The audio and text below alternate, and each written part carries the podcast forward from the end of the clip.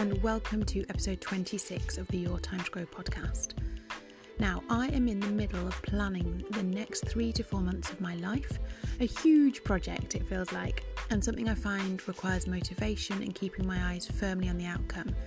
It's not easy, and there are many days I don't write or plan or do any of the things that I need to do.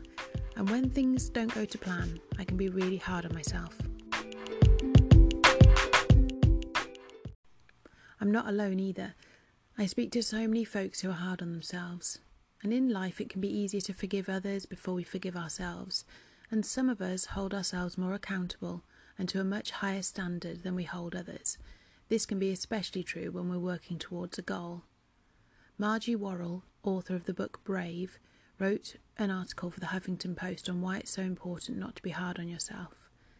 The negative emotions we create by being overly hard on ourselves not only erode our happiness, but change our physiology. Beating up on yourself actually narrows the peripheral vision so that both metaphorically and literally you can see less opportunity to address your challenges, fix your mistakes, and create the opportunities you want.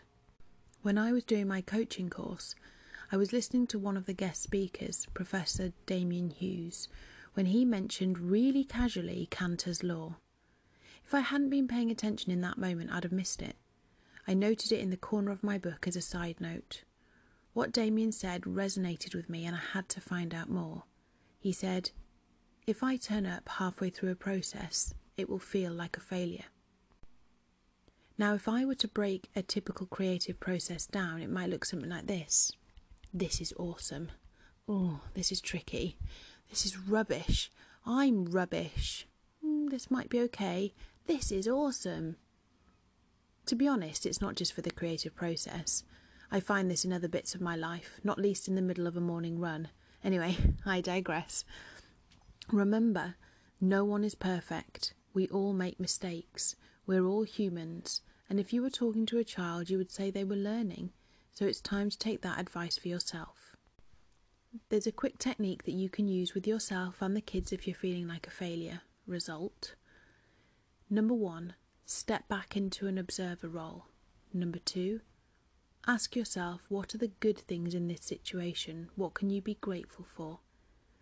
They could be things like something positive you've learned about yourself on the journey, observing how the experience has helped you grow in some way, looking at and or acknowledging the support that you have knowing that if this happens again, you will have the confidence to know what to do, that you've gained a new skill.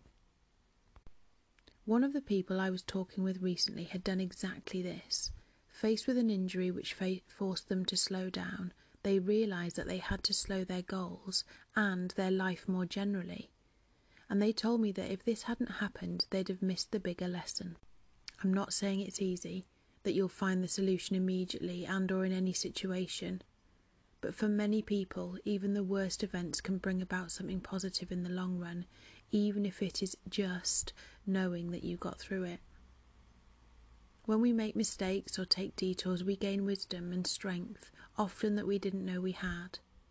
Remember that life is a learning process, a series of steps we take, hopefully towards our best self. Handle yourself with care and patience as you take this journey. I want you to imagine another scenario for a moment. Imagine that someone you love said to you, I'm useless at everything. What would you say? Perhaps something like, Of course you're not useless, you just need to keep trying. Or, Okay, so that didn't go to plan, but I bet you've learned from it. How we speak to ourselves is important.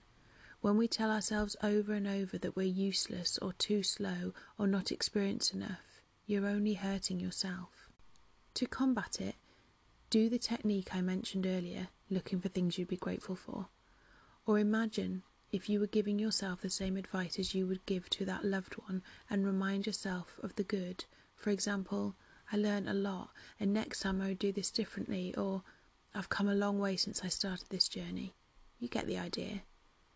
As I've said before, we're all doing the best we can with the information we have at the time. You can't know something until you know it. That is the beauty of hindsight. So be kind to yourself.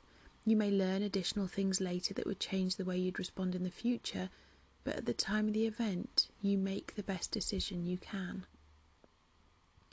The other thing I've said before is that we have the choice to choose how we react to a situation. You can suffer from a life experience or you can learn, move on, and thrive. The choice of how you react to an experience is yours. Sid Smith said that. You can continue to be hard on yourself, but ask yourself is it helpful? I can tell you that it isn't.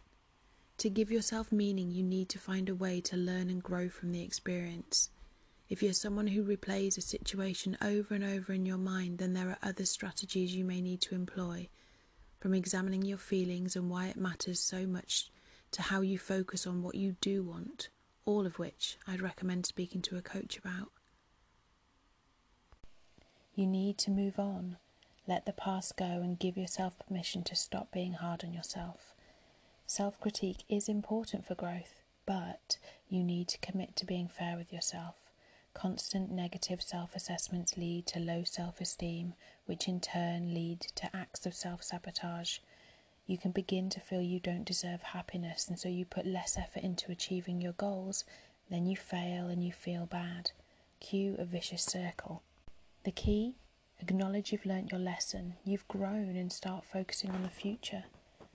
When it becomes hard and you want to give up, Focus on the things you know you can do and tackle the bits you're putting off in a way that works for you. Some people like to just jump in, others like to do a bit every day. Know what works for you or try things until something works for you. Are there any quick wins to get your confidence going again? Break your processes down into smaller parts so they become more manageable, less overwhelming. Try and remember why you embarked on this to begin with. Maybe set up a vision board. I use Pinterest, but you could use an actual vision board which you, you know, stick on the fridge so that when you're in the middle, you can create some focus. Get some support if you need to. It might generate new ideas or impetus. And most importantly, remember that in the middle of the process, it and you might f- feel or look like a failure. But if you stop then, it almost certainly will be. Keep going, it's going to be awesome. As always, thanks so much for listening today. Remember to leave any comments or questions and I'll pop back and answer them. You're welcome to join my Facebook group for live videos, webinars, and wisdom from the rest of the tribe. And if there's anything that I've covered today that you'd like some more help with, then please get in touch over at www.yourtimetogrow.com and join me back here next Tuesday for the next episode.